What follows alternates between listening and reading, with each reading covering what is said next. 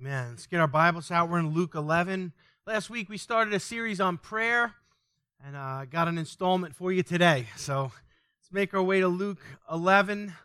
Uh, I'm going to start reading verse 5 all the way through verse 13 in just a minute. Last time we were together, we covered five lessons in prayer, and today we're going to look at three requirements of effective prayer. How many want their prayers to be effective? Amen. See, religion doesn't care if the prayer is effective because there's not much faith attached to it. Religion says, I want to pray because it looks spiritual, it makes me elevated in the eyes of others. But you know what? As believers who have a relationship with Jesus Christ and who have many needs, we need our prayers to be effective. Amen. When you're in trouble, you want to be around somebody who knows how to pray. Amen. Somebody who can pray down heaven. Someone can get answers, words from the Lord. Hello? Anyone ever been there? Thankful for that connection we have. So, this morning, Lord, we thank you for the word. We thank you for Luke 11, and I pray that you would open up our eyes, Lord, so that we would love you and serve you and push off every distraction in our lives, and that you would make our prayers effective today so that they would be a blessing to us and a blessing to you. I pray that in Jesus' name. Amen. Luke 11, starting in verse 5. And he said to them, Jesus speaking, Suppose one of you has a friend and goes to him at midnight and says to him, Friend, lend me three loaves, because a friend of mine has come to me from a journey and has I have nothing to serve him. And from inside he answers and says, Do not bother me. The door has already been shut, and my children are in bed, and I cannot get up to give you anything. I tell you, even if he will not get up and give him anything just because he is his friend, yet because of his shamelessness, he will get up and give him as much as he needs. So I say to you, ask, and it will be given to you. Seek, and you will find. Knock, and it will be open to you. For everyone who asks, receive, and the one who seeks, finds, and the one who knocks, it will be open. Now, which one of you fathers will his son ask for a fish, and instead of a fish, you will give him a snake? Or he will even ask for an egg, and his father will give him a scorpion. So if you, despite being evil, know how to give good gifts to your children, how much more when your heavenly Father give the Holy Spirit to those who ask him? Powerful, powerful passage of scripture. Last time we were together, we covered five lessons in prayer. I'm going to recap those very quickly and then jump into three requirements of effective prayer from these verses. Last week we looked at the lessons in prayer. The first lesson was humility, amen. We come to God humbly. We don't come to God demanding or with an attitude or with baggage. We come to Him humbly. And humility is what motivates God, amen. The Bible says God what? He resists the who? He resists the proud, but gives grace to the humble. The second lesson in prayer was be teachable. And we learned this from the great apostle of the faith, Mr. Miyagi.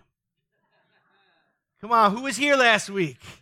What a great, what a great clip, amen, just to see how that we have to trust the teacher when we don't understand, when we don't want to do what we're told, when we feel like it's hard work and there's no payoff. We trust the teacher. Be teachable in prayer. Number three was to avoid hypocrisy in prayer. What makes a prayer hypocritical? Well, it's performance based or it's showmanship. Some people pray because they want to look spiritual in front of other people. All of us have heard these high, lofty, loud, long prayers that didn't have much anointing to them, but they were using big words and they were using some King James and, you know, they were just trying to elevate themselves. That's hypocrisy. When we pray, we shouldn't be worried about what anybody thinks but God. Amen. Last week I said we shouldn't crave the attention of man when we're doing spiritual things. That's something that you can tuck in your heart and live by. We should not crave the attention of man when we're doing spiritual things. Number four, the fourth lesson was get alone with God. If you don't have a secret place, find a secret place. Psalm 91 1 says, He who dwells in the secret place of the Most High shall abide under the shadow of the Almighty. Amen. Get in your closet, turn off the light, get, go in your basement, go in the woods, hide, get away from people, turn off your phone. Don't tell anybody where you're going. Get alone with God. Come on, second service. Amen. First service was more lively than you, and they were half asleep. Lesson number five don't pray like a pagan. How do pagans pray? Long, loud, voluminous, scripted, repetitious prayers. God doesn't ask us to pray like that. Pray from our heart. The Bible says not to pray with vain repetitions, amen. Not the same thing over and over again, not somebody else's prayer, not a script, not loud, not just volume, not repetition, but from the heart. Cry out to God and be real with God. Be honest with God the only way to pray. So there are our five lessons in prayer. Here are the three requirements of effective prayer. The number one requirement of effective prayer is that effective prayer requires desperation. I want you to write that down today desperation. God is looking to find some people who are desperate for Him. A desperate prayer says, God, you're my only hope. There's nothing anybody else can do. There's nothing man can do. There's nothing the doctors could do. There's nothing the scientists can do. God, you're my only hope. If you've ever been in a position like that where you had no other recourse but to rely on God, you understand there's a desperation that comes on a person when they're in a position such as that. And God wants us to be desperate in prayer because it moves his heart and it moves his hand and it brings his intervention in our lives. This man in the parable we read about here, he was desperate. He had a he had a desperate need. It was a big need. He had a friend come visit him at midnight. Now, I don't know about you, but for some people midnight is not that late. How many night owls we have here? But for most of us, my wife and I, you know, we are on Friday night at nine o'clock, we're in bed watching the food channel. Yeah, we're wild at the Leonardi house. My sons could play video games all night long until Jesus returns. But nine o'clock, we're shutting it down, amen. So someone knocks on, on our door at midnight, that's late. And this guy, you know, he, he's he's knocking on his friend's door. It's late. It's it's midnight. He's got unexpected company. And what's the problem? He has a big need. He's got a friend who visited him, and he's short on food. Now, you know, if you're from a culture that celebrates food, that, that's embarrassing. That's desperate right there. Short on food, amen. You know, Italians, we had three or four cakes in the house. We got ready for company. You know, if company shows up, you pull the cake out. If you, you know, you turn the coffee on and you got a party. But this guy had a friend come over. This guy has a knock at midnight and he's got no food to set before his friends. So he, he has a big need and, and he's desperate. Now, desperation happens in prayer much the same way. It happens when we have a big need. And the circumstances force us to realize that we, we need God because only God can answer our prayer. If you're in a spot in your life where God is your only hope, you you you're in a good spot because I want to tell you something. If you harden your heart and you and you refuse to humble yourself, things are going to get worse. But if you break and you get desperate for God and you cr- get on your knees and you cry out to him, if you'll do that, God will break through for you in ways. Come on, second service. Desperation comes from a big need. Now, the man with the big need in verse 7, he notice he goes to a friend and uh, he has this need. He needs food. He's got somebody coming over. And he goes to his friend's house, and look what he meets from his friend resistance. Look what it says in verse 7 here. From inside, he answers, like, so he knocks on the door, Help me, I need some bread. And from inside, he hears, Go away. That's what it basically says in verse 7. And from inside, he answers and says, do not bother me. The door has already been shut, and my children are in bed. I cannot get up to give you anything. Think about that. Now, he didn't just go to a stranger's house. When you go to a stranger's house and you knock on the door, how many have been, you know, knocking on a door and you don't know who's, you know, who's going to answer? Amen. Jehovah's Witnesses? No. But when you don't know who's going to answer, it's a little scary when the door starts to open, right? But this wasn't the case. He was at a friend's house. You'd figure, I'm in trouble. I got a desperate need. I'm at a friend's house. I knock. And what does he get from his friend? Rejection, resistance. His friend basically tells him, Go away. It's late. You, why are you bothering me? We just got the baby to be quiet. Everyone's asleep. You know, I can't give you anything. I want you to see what's happening here. You know what? Our human relationships are a blessing, and friends are important, but there's sometimes we have to realize human friendships, human connections, we can only trust them so far at our moments of need. There's some things that only Jesus could do. And this friend was drawing a line on the friendship. He says, It's too late. It's too inconvenient. You know, it's too much. I can't, I can't I can't help you. I have nothing for you. So he meets resistance from a friend because his big need is inconvenient. And I want to say something to you tonight. Unlike any friend we have, any human friendship we have, God does not turn us away when we are desperate. God will not tell us to beat it when we come to him in our moment of need. Amen. God is not going to say, No, I can't help you. It's too inconvenient. It's too much. If we'll get desperate for God and broken for God and allow God to change our heart and to cry out to Him, He will never turn us away in, his, in our desperation. Amen. So, desperation in prayer is what God is looking for. Yeah, we've all got big needs and we need to humble ourselves. God resists the proud, the Bible says, but He gives grace to the humble. If we'll humble ourselves and become desperate, God will not turn us away. You know, I believe many prayers go unanswered because they're not desperate enough. Listen to what I'm saying, church. I think many prayers that we pray don't get answered. Well, I prayed and God didn't answer me. Well, not desperate enough. God responds to our desperation. Look what it says here in verse 8. I tell you, even if he will not get up and give him anything just because he is a friend, yet because of his shamelessness or his pushiness or his persistence, uh, he will get up and give him as much as he needs.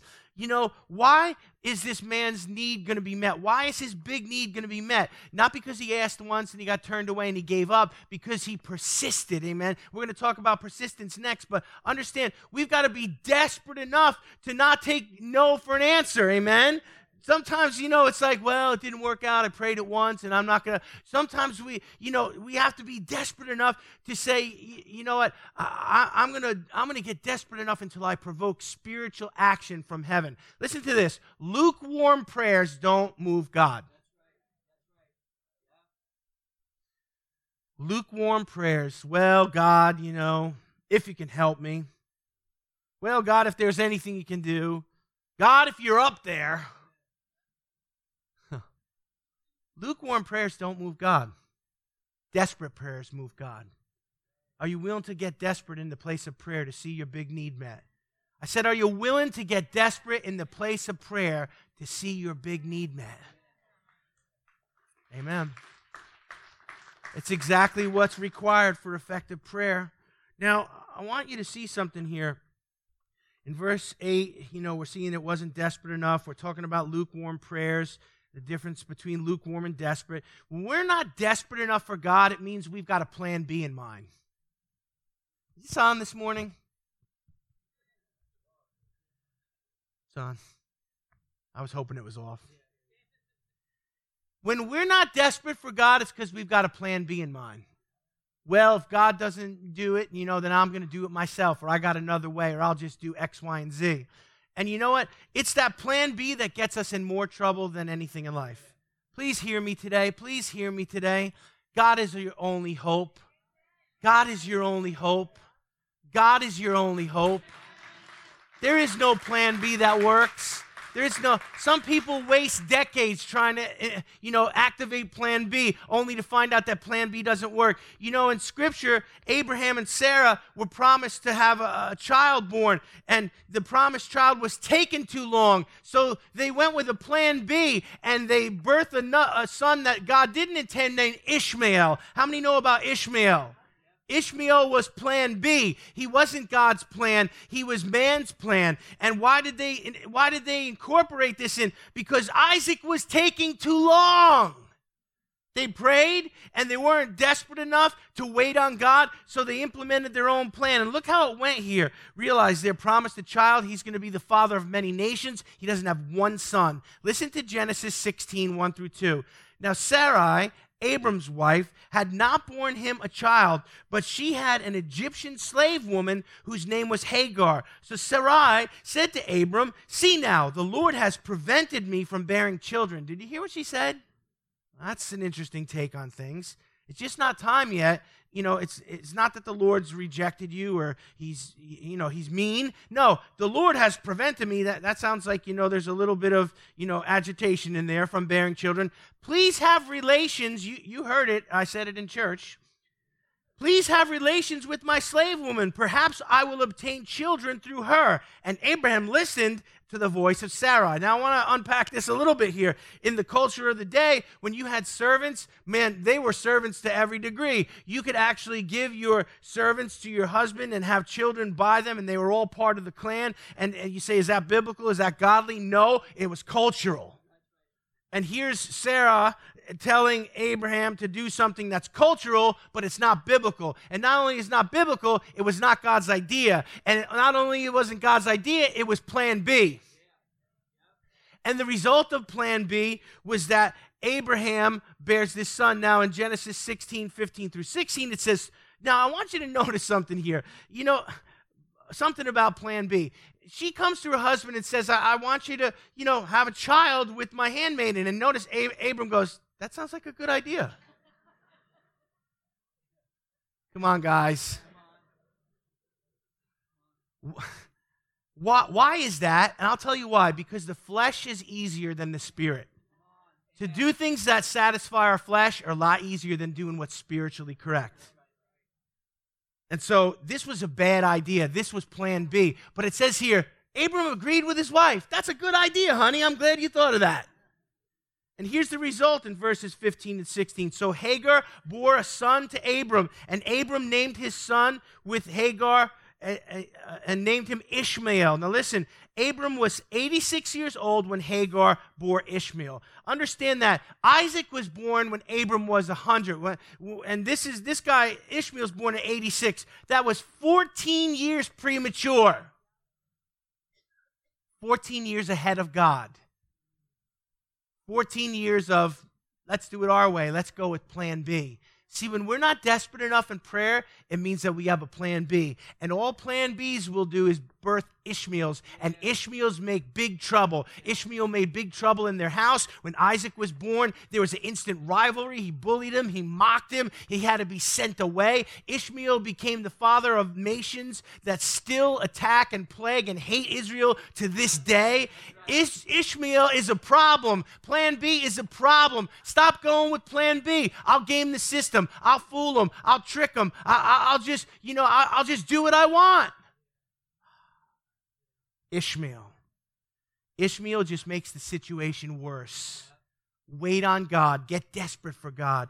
Notice the word there. It says shameless. When, when you look at the text there, that the man in the parable, what? He was shameless. What, what does that mean? Well, that word is a Greek word that means urgent, incessant, and troublesome. When the guy was knocking on his door, he had become shameless. Why? Because he was desperate. Why? Because he had a big need. So he was making a scene. It's late. The house is locked up. My kids are asleep. But hey, let me in. Hey, are you there? Shh, go away. No, let me in. Louder, knocking louder, waking up the neighbors. You can hear cats in the background. You know, he's just making a big to do about it. Why? Because he had lost his composure. He was so desperate that he didn't care what people thought. He didn't care how he looked. He didn't even care if he was going to make his friend angry. Oh, you got to get me second service today desperation, importunity, the King James says. The NASB says shameless, and it means to be incessant, troublesome, urgent. This describes the level of desperation God is looking for in our prayers. A desperation that totally humbles a person, where dignity goes out the window and what others think of us is of no concern because God is our only hope. Amen.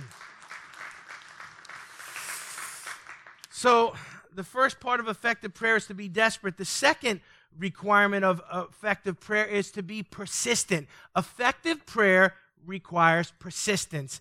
If you're taking notes, write that word down persistence. One and done is not how it goes in the kingdom. There are some battles we have to fight more than once before we win. Well, I already did that. I already prayed that. I already been through this. I don't want to go through it again. I'm not doing this again. Sometimes we have to fight the giant more than once. Sometimes we have to fight the battle more than once before we win. And you say, well, what's the point of that, Pastor? That means it requires persistence. Look what the text says here. Uh, it's 9 and 10. He says, So I say to you, ask, and it will be given. Seek, and you will find. Knock, and it will be open to you. What does persistent prayer look like? Asking, seeking, knocking. That's what persistent prayer looks like. For everyone who asks, receive, and the one who seeks, finds, and to the one who knocks, it will be opened. Now, there's a great promise in verse 10 we're going to look at, but understand the, the requirement of persistence here. Some of us didn't get the answer to our prayer because maybe we weren't broken enough, but even if we were, once we were broken, we didn't persist until we got the answer. Do you know you can quit on God prematurely and walk away and say, nah, God's not hearing me. I, I, I quit.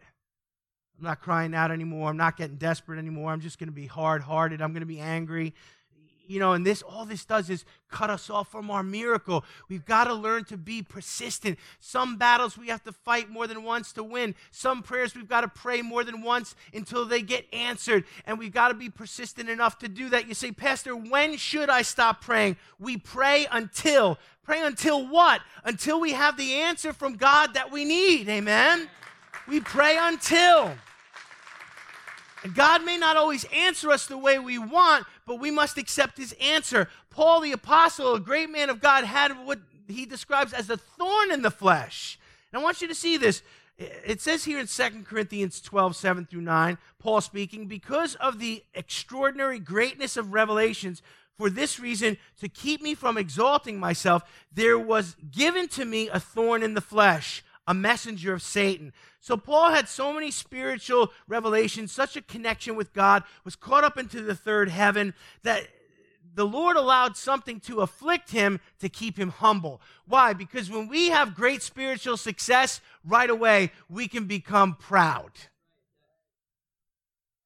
And so Paul had to have this thorn in the flesh. He said, A messenger from Satan to torment me. Look what it says here to keep me from exalting myself. Now, listen to his response. Concerning this, I pled with the Lord three times that it might leave me. God, take this away.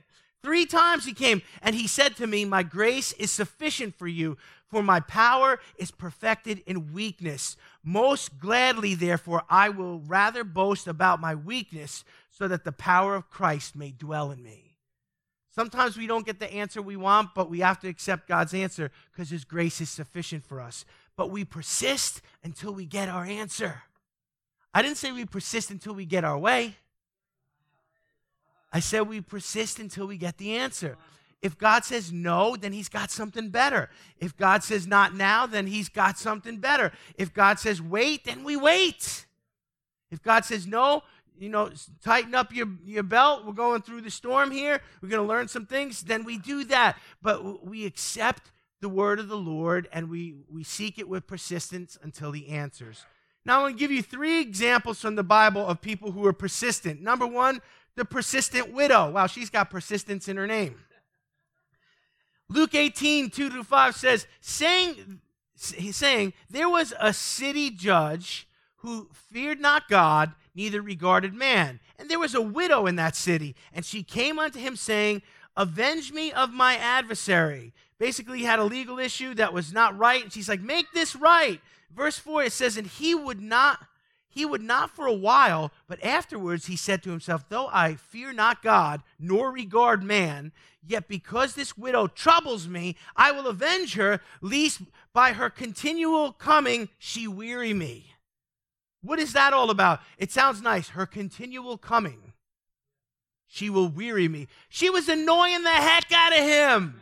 She was nagging him. I want you to see what's going on here. She hounded him, she henpecked him, and she haunted him until she got what she needed from him. Come on, all the married men, don't look like you don't know what I'm talking about out there. Our wives got a way of making us, you know, getting their point across. Hello? Thank God John is being honest. He put his arm around Donna to avoid the right hook. But the truth is, we know that, man. Nobody can motivate you like your mother or your wife, right? And you guys are just, come on, help me out this morning. My mom, if she wanted something done, man, you just better give in because she was eh, not going to give up. And once she said something, she would never take it back. If you were punished, man, I don't care if you had Johnnie Cochran and a team of lawyers, you weren't getting out. persistent the persistent widow that's a picture of persistent how about the woman with the issue of blood in mark 5 27 what did she do? She spent all her money she tried all the doctors and then she heard jesus was coming. So she sought jesus out and she went to where jesus was and she pushed through the crowd. Here's this little woman. She's weak. She's had blood loss so she has no energy yet she's pushing through the crowd. She's anemic. She's weary. She probably looks pale but no she's pushing her way through and then she grabs hold of jesus and gets the hem of his garment. What is that a picture of? Persistence. How quickly do we give up sometimes? Oh, you know, I prayed, I asked, nothing happened, you know. This woman pushed and pushed until she got a hold of Jesus. The persistent woman, the, the, the, the, woman with the issue of blood. And lastly, the last biblical example of persistent is Jacob wrestling the angel. Listen to Genesis 32, starting in 25. When the man saw, now the man was really an angel, Jacob is wrestling with him. When the man saw that he had not prevailed against him, Jacob, he touched the socket of Jacob's hip, and the socket of Jacob's hip was dislocated while he wrestled with him. Then he said to him, Let me go, for dawn is breaking. But he said, Listen to what Jacob says I will not let you go until you bless me. Wow. So he said to him, What is your name? And he said, Jacob. Then he said to him, what is your name? And he said, Jacob. He said, You shall no longer be called Jacob, but Israel, for you have contended with God and with man and have prevailed. So I want you to see something about Jacob. He, he was not just persistent, he was tenacious. We've got to look at the goal and push and order everything in our lives to make it where we need to be and not give ourselves a break and not take detours and, and not mess with the wrong stuff, but to be persistent to the point that we're tenacious in the place of prayer. Jacob is wrestling with an angel. Most people, when they see an angel, they fall down like they're dead. Yet the angel is wrestling with him and he can't beat him. I want you to see how persistent this guy is. He's like amazing. So, what does the angel do? He has to touch his hip. Now, if you know anything about wrestling, it's all in your hips. If your hips go, you, you can't sprawl, you can't stop a shot, you can't shoot, you can't do anything. If you don't know wrestling, that's why you're looking at me like that. I've been wrestling for a long time, and it's all in the hips. If you wrestle with some guy, I've wrestled with Division One wrestlers and stuff, and they say to me, "You got good hips." I'm like, "Yeah, they're old and arthritic, but thanks a lot." You know, if you got them hips, he had to actually dislocate his hip to prevail against him. That's how tenacious. This guy was a stubborn sucker. I'm telling you what. We got to get some of what Jacob had. I said, we got to get, Lou, I said, we got to get some of what Jacob had, amen. Not that we're going to be lukewarm and laid back and, uh, man, I want God. I want God's will. I want to get free. I want to get delivered. I want to get back on track in my life. I'm going to get desperate for God. I'm going to be persistent with God. The last part of verse 10 is an encouraging guarantee to all of us. It says, For everyone who asks, receive, and whoever seeks, finds, and whoever knocks, it is open. So, everyone, are you part of everyone today? So, I want to encourage you today ask, seek, and knock. Pray until, don't give up, be persistent, and you will see the hand of God move in your situation. Number three, the last uh, point I want to make about effective prayer is this effective prayer requires desperation, effective prayer requires persistence. And number three, effective prayer requires faith. You never get anything done spiritually without faith. We have to have faith to believe God is and that He's a rewarder of those who diligently seek Him. Do we believe in God? Do we believe that He would intervene on our behalf? Do we believe He has a plan for our lives? Do, do, do, we believe that our behavior matters? Do we believe that we need to not do certain things so we can have the blessing of God on our lives? There are things that we do that cost us the blessing of God. You say, why is that? Because God can't bless our mess. When we insist on sinning and at the same time want to be blessed by God, we mock God. Thank you. Oh, I just wanted to sin and be blessed. That's what our flesh wants. Can't God just, you know, bless me without me doing anything at all? His grace is incredible. His grace is enormous. He forgives us of our sins and our indiscretions and our bad decisions, but we need to exercise faith. Faith is the currency of the kingdom. If you're sitting out there today and you don't have faith in the, in the spiritual realm, I don't care what's in your back, bank account or in your wallet, in the spiritual realm, you are broke. When we don't have faith, we are spiritually broke. Anybody like to be broke? Anybody like to open your wallet and have moths come out? Just there's just receipts in there. Come on, anybody? No, nobody likes to be broke. Yet, if we don't exercise our faith, if we don't develop our faith, if we don't, you know, work to get to know God better, we, we, we are spiritually broke and uh, we have a hard time having anything happen correctly for us in the kingdom. We need to exercise our faith for anything spiritual to be profitable. There's another one of those gems that you could hold on to. Exercise your faith for anything spiritual to be profitable. Now, faith needs to be applied in prayer in three areas. Do you notice that preachers like threes? Here's my last three for the day. Apply our faith in three areas. Number one, faith to believe that God hears. We have got to believe when we pray that God hears us. Well, I prayed and nothing happened. God is not a microwave. God has not hit the 30 second thing, ding, and then boom, and it's no. God, sometimes we pray and we have to pray until and we wait, but God hears us whether something happens immediately or not. You say, well, how can you believe that? It's by faith. Get this this morning the devil short circuits our miracle because we pray and nothing happens or you know it gets worse or it doesn't go our way and we think god didn't hear me. God heard you. It's the answer is on its way or uh, there's a different course or whatever the situation is. We've got to believe that god hears us. There's been times in my life where i prayed and I, I didn't hear anything from heaven and i didn't see any action in situation. But i had to say i know that god hears me I know that God heard me. If you have children, you know you are tuned in to your children's voice. Mothers, especially, uh, fathers, you know your kid could be on the playground with 50 other kids and you hear them crying and you're like, oh, oh, oh, oh, oh. That's mine. Where are they? Oh, look at that. They went down the slide backwards and you know why? Because you could hear your kids cry. I remember when we brought Riley home from the hospital and we put him in his little crib and we had the monitor on, man. Every little noise during the night, every little grunt and coo and cry and yelp and I'm hungry, we heard everything. And you know what? Even without that thing, you hear your children. And God is so much more like that even than we are. He hears every cry. He hears every groan. He hears every prayer. He might not answer immediately or the way we thought he would, but he hears us.